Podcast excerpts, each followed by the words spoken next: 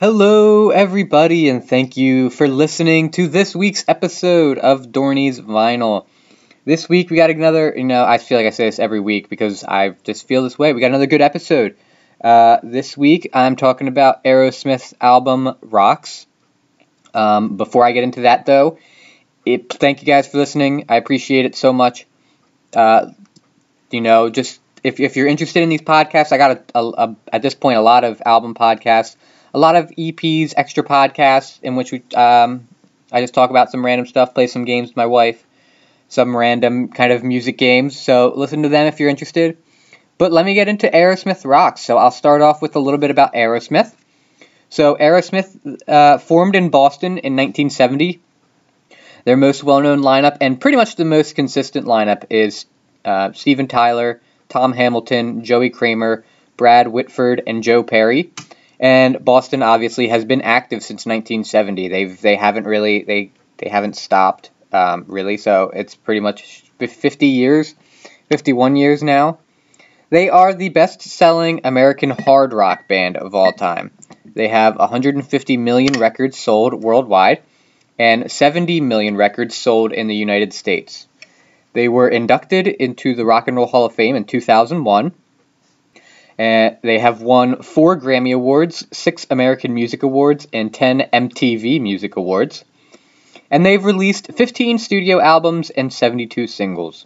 Of their 15 albums on the US Billboard 200, they had 14 top 40 albums, 7 top 10, and 2 number 1s.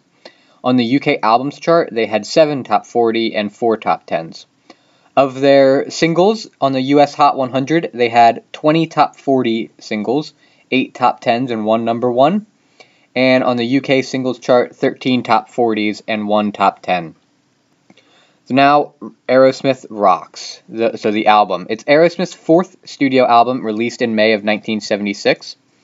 Even though Aerosmith's previous three albums were derided by critics, they had begun to amass a large and loyal fan base from their relentless touring and intense live shows. Aerosmith had also started indulging in their appetite for drugs, with guitarist Joe Perry recalling, quote, There's no doubt we were doing a lot of drugs by then, but whatever we were doing, it was still working for us. The band started recording for this album by booking the Record Plant's recording mobile recording truck into their rehearsal space. And the Record Plant was a recording studio in New York City so they got a recording truck. The album itself was released in May of 1976, and it peaked at number three in the U.S. So contemporary reviews of the album were mixed. At the so at the time of the album being released, the reviews were mixed. John Milward of Rolling Stone wrote that quote, "The material is rock's major flaw, mostly pale remakes of their earlier hits." End quote. However, Robert Christgau, who is uh, the name a name I mention a lot in more of the the old uh, 70s 80s albums, just because I feel like his name is pretty big, gave the album an A minus, saying, "quote They've retooled Led Zeppelin till the English warhouse, warhorse is all glitz and flow, beating the sh- beating the shit out of Boston and Ted Nugent and Blue Oyster Cult in the process." End quote. And then modern reviews are mostly positive. So Greg Prato of AllMusic rated it 5 out of 5 stars, saying, quote, out of all their albums, Rocks did the best job of capturing Aerosmith at their most raw and rocking.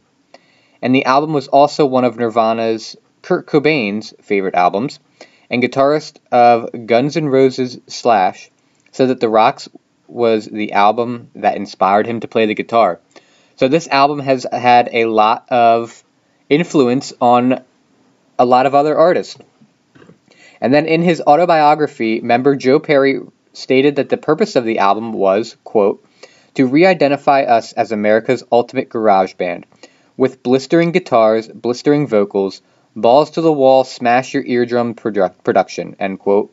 And he also added, quote, we saw that record as a jewel, the culmination of all our angst and anger and excitement and joy as go for broke rock and rollers, end quote.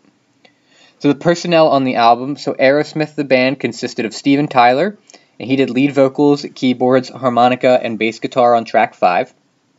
Joe Perry, who did guitars, six string bass on track 1, bass guitar on track 5, pedal steel guitar on track 9, percussion and outro solo on track 5, backing vocals and harmony vocals on track 4. Brad Whitford on lead guitars on tracks 1, 2, 5, 6, and 9, and rhythm guitars. Tom Hamilton, bass guitar and guitar on track 5. And Joey Kramer on drums, percussion, backing vocals on track 9.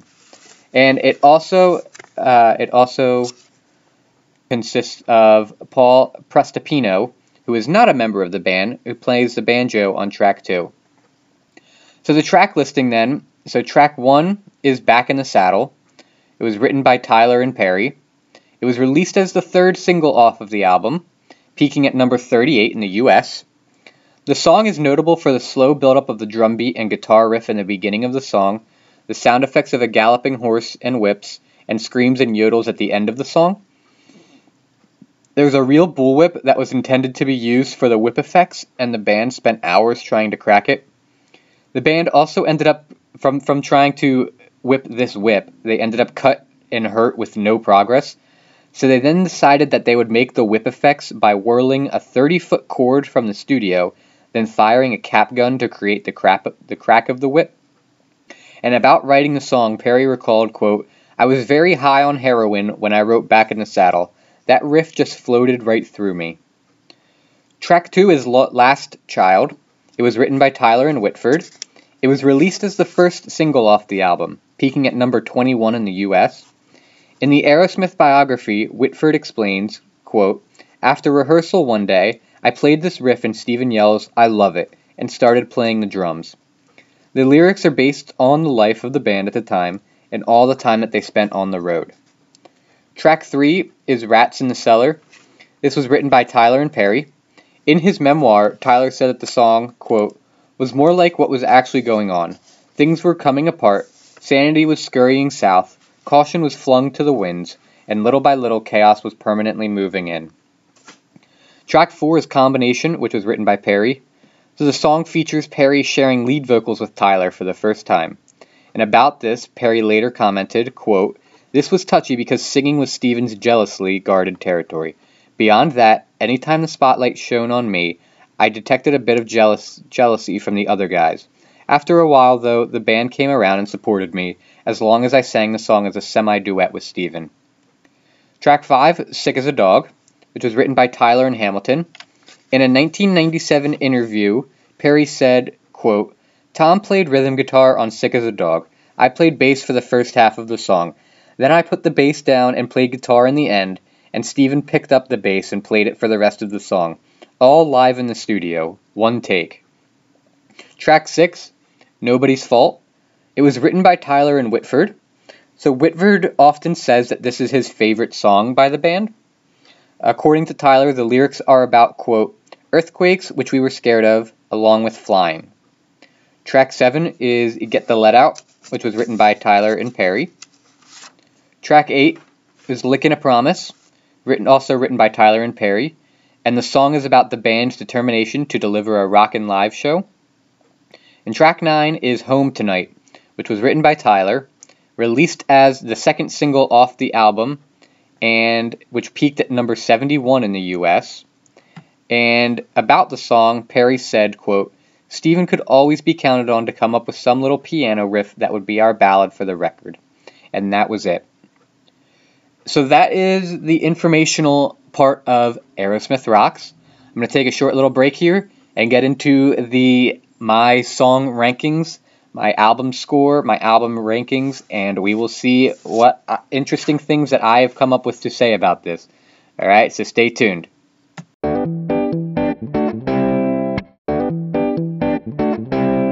All right, so I am back with my song rankings, my album score, and my album total score rankings, and just like my opinions about things. So I'll just get into it. So at number nine, I have Home Tonight. And you know what? I, I do want to just get into it, but before I get fully into it, I just want to say, and I say this for every time I, I do this, I am not musically trained. I'm not very, I don't know, like, I, I don't know a lot of musical terms.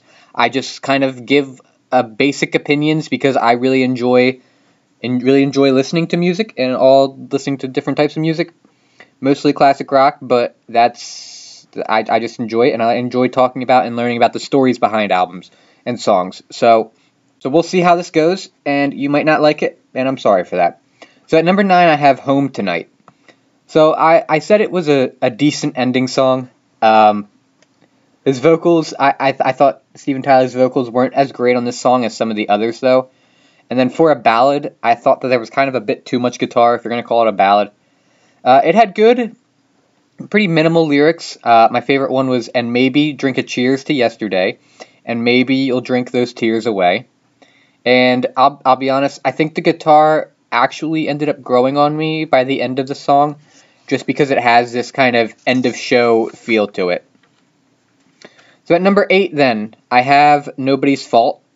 So this song, it starts out pretty slow and dark, but then it kind of just, it just explodes. Um, again, this song reminds me of Black Sabbath. Uh, I, I, said again because I, when I listen to this, the the album, I go through tracks one to track nine, and then I just put write my notes like that. So this song reminds me of Black Sabbath. It's a, a pretty dark song lyrically, I think. So the one I pointed to was "Sorry, you're so sorry, don't be sorry." Man has known, and now he's blown it.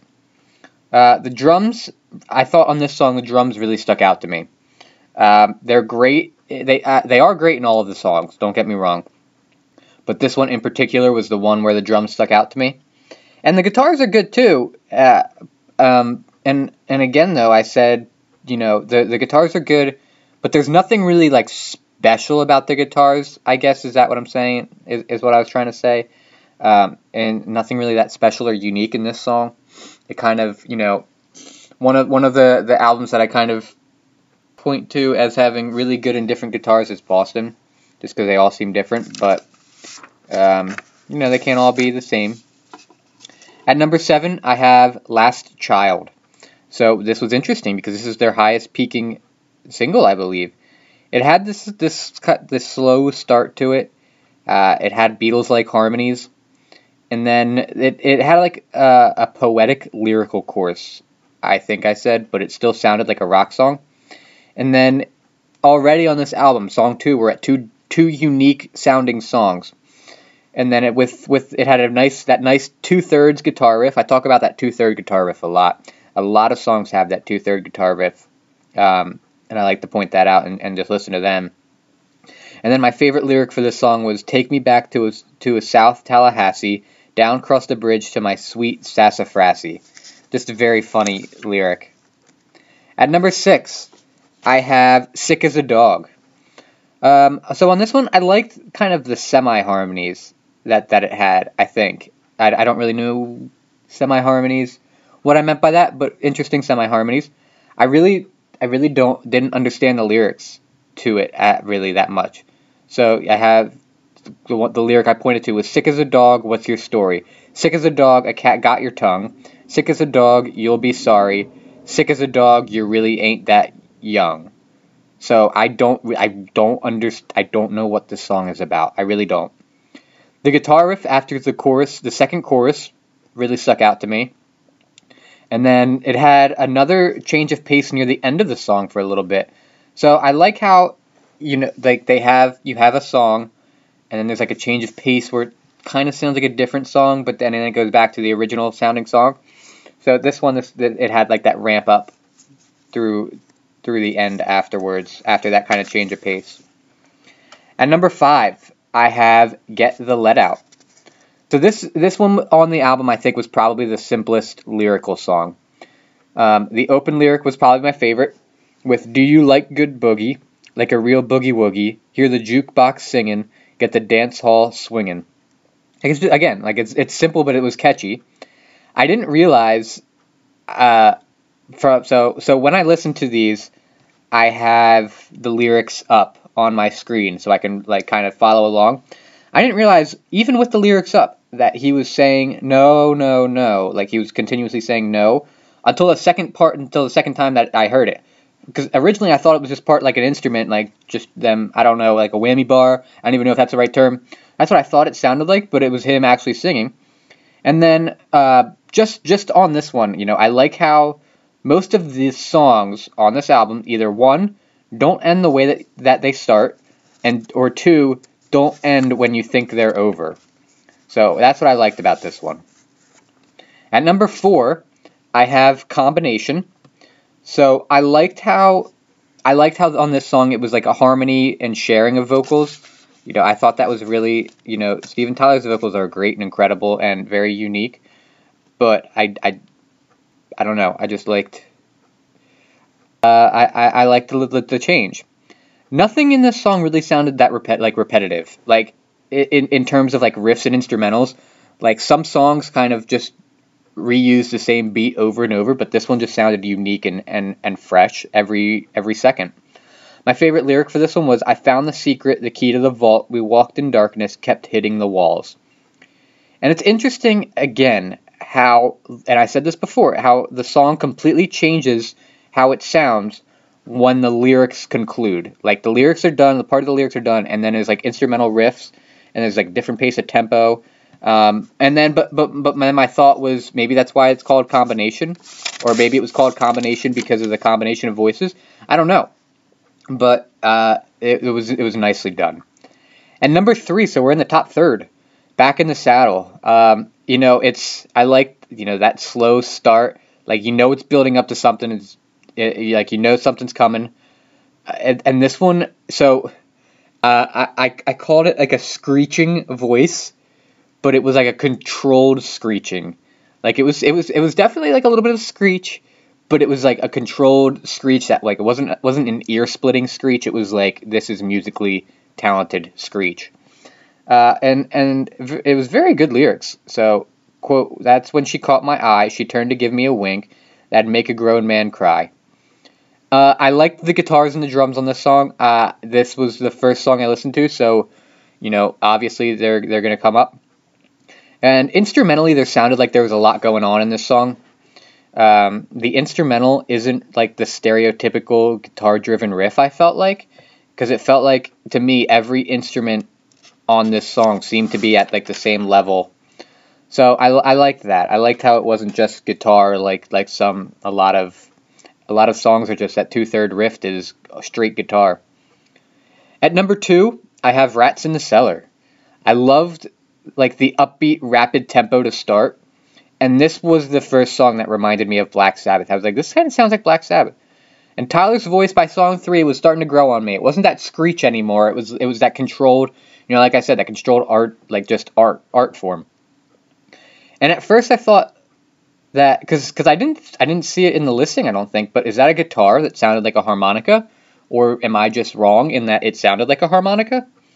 Um, but I thought that was cool. And my favorite lyric was New York City's dues, East Side, West Side news, throw me in the slam, catch me if you can. They they they're very like they're they're the lyrics are are strong, but they're not like lengthy lyrics, like storytelling lyrics. Like they're like short and sweet. And the instrumental at the end is great. Um, you know, like I said, the liner has no other instruments on, on this song. So if this is just guitars and drums, it's like an it's an incredibly sounding instrumental. Um, and then like the drums at the end that come to like almost like a conclusion to an encore. Um, so this song, this song is great.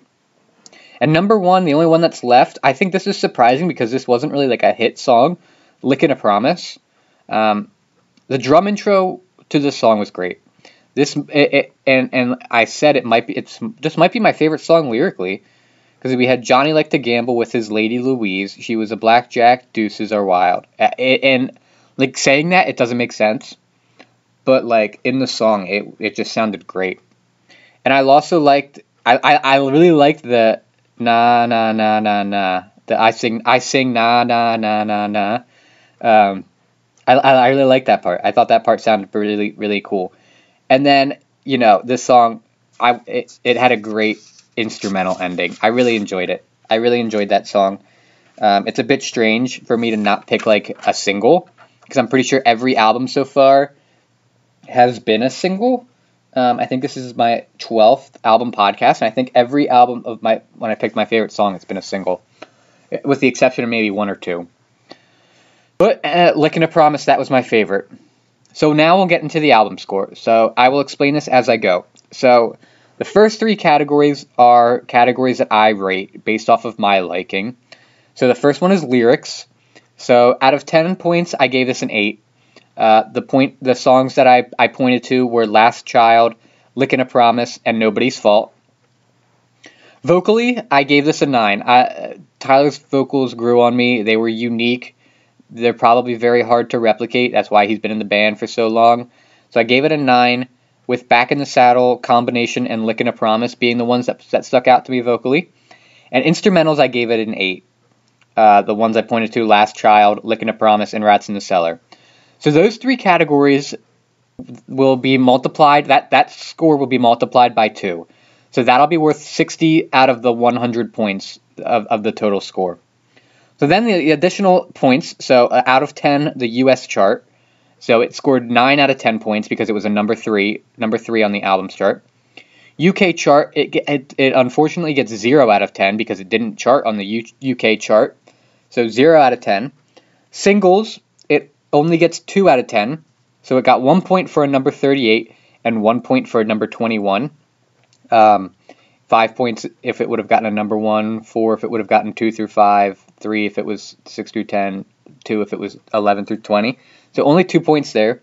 And then cover, I gave it an eight because I, I, I think the cover for the for that time period was very important because a lot of times if you didn't know a band or like the cover like walking through walking through the story like the cover is what sticks out to you so i gave it an 8 out of 10 so the total score that it ended up with, surprisingly, was only a 69 out of 100. I was very shocked at this. Um, I thought it would have scored a lot better, especially considering I gave it an 8, 9, and an 8, which would come out to that. That's 50 out of the 50 out of the 100 points right there, with 40 left possible. So, fortunately, only 69 out of 100. So, thank you guys for listening to this week's episode. Next week, I got an, uh, a movie review of Bohemian Rhapsody. Um, and then my next album podcast will be The Mamas and the Papas, if you can believe your eyes and ears. If you aren't already, follow me on Instagram at Dorney's Vinyl. Um, I'm in the middle of posting uh, voting for podcast, album podcast for season four. I really enjoy doing this podcast. I really hope you guys enjoy listening. Thank you guys, and I'll talk to you guys next week.